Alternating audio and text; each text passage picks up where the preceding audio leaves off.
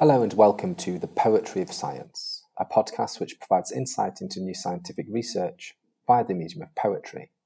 I'm your host, Dr. Sam Illingworth, and each week I'll be introducing you to some of the latest scientific findings and sharing a selection of science themed poetry.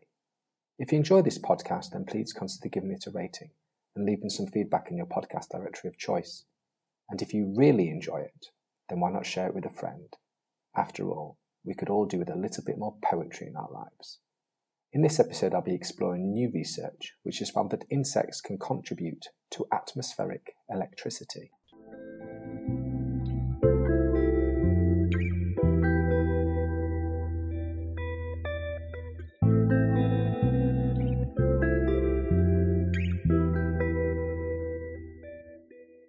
Hidden fields drift across the sky, crowds of life that crackle with intent across unsuspecting tones of milky blues and scheming greys. Swarming, swerving, flitting, flowing, shifting, thronging, dancing, growing, living charges prancing through the firmament with the graceful ease of the great unknown. This poem is inspired by recent research published in iScience which has found that aerial insects carry an electric charge, with some insects, such as honeybees, having a similar effect on atmospheric electricity as weather events.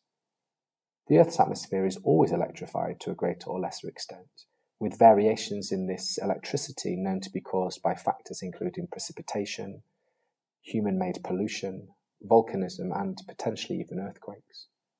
Given their ubiquity in the global atmosphere and the fact that many different species have been shown to carry an electric charge, it has previously been postulated that large clusters of flying insects might also provide a significant effect on atmospheric electricity.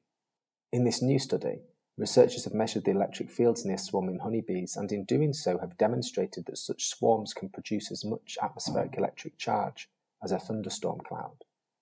This research reveals how swarming migrating insects can transport charge in the lower atmosphere, thereby highlighting how large collections of charged insects can contribute to electrical variability in the atmosphere. These findings have various physically and biologically relevant implications. For example, this form of electricity is not considered in any of the current climate models. Given that insects are not the only source of biogenic charge in the atmosphere, birds and microorganisms also carry electric charge, this research further highlights the need for interdisciplinary research into the dynamic electrical interactions between physical and biological entities in the atmosphere. Now that you've heard the science, let me read the poem to you again. Hidden fields drift across the sky, crowds of life that crackle with intent across unsuspecting tones of milky blues and scheming greys swarming, swerving, flitting, flowing, shifting, thronging, dancing, growing, living charges prancing through the firmament with the graceful ease of the great unknown.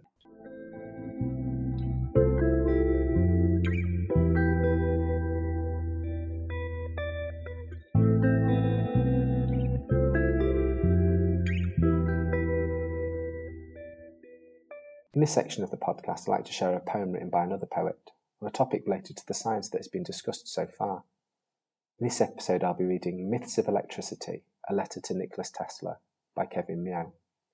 Kevin Meaux is an American poet who was born in Kaplan, Louisiana. He was educated at the University of Louisiana at Lafayette. His poems have appeared in the Southern Review, Poetry, Prairie Schooner, and Shenandoah, and his book, Myths of Electricity, published in 2005, won the Robert Phillips Poetry Chapbook Prize. He has also received a Ruth Lilly Fellowship and a Louisiana Division of the Arts Artist Fellowship. He currently teaches at Lamar University in Beaumont, Texas. Myths of Electricity A Letter to Nikola Tesla by Kevin Meaux.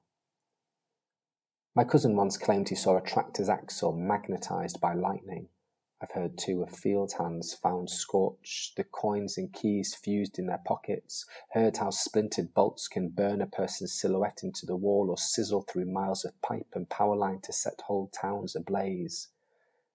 No wonder you bowed to such a god, believing clouds housed fires brighter than Christ. But what terrible and radiant angel did you invoke when voltage arced from the spinning coil? Jehovah gorged himself on holy madmen until their limbs went thin as a kindling sticks. How were you different from them? Penniless, half starved in your apartment and talking to phantoms. You often said the soul, like breathing, is a function of the flesh, said the body's mysteries veil more machinery, yet you bent to the shimmering scripture of science, saw a heaven that crackled with static and starlight, and you paid, just like all those raving saints, the cost of conjuring your insatiate God.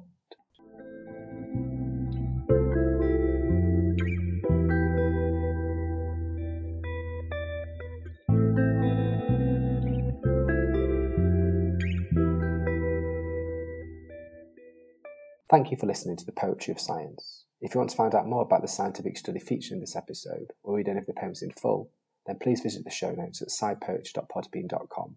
That's scipoetry.podbean.com, where you can also find out how to get in touch with any questions or comments you might have. Thanks for listening.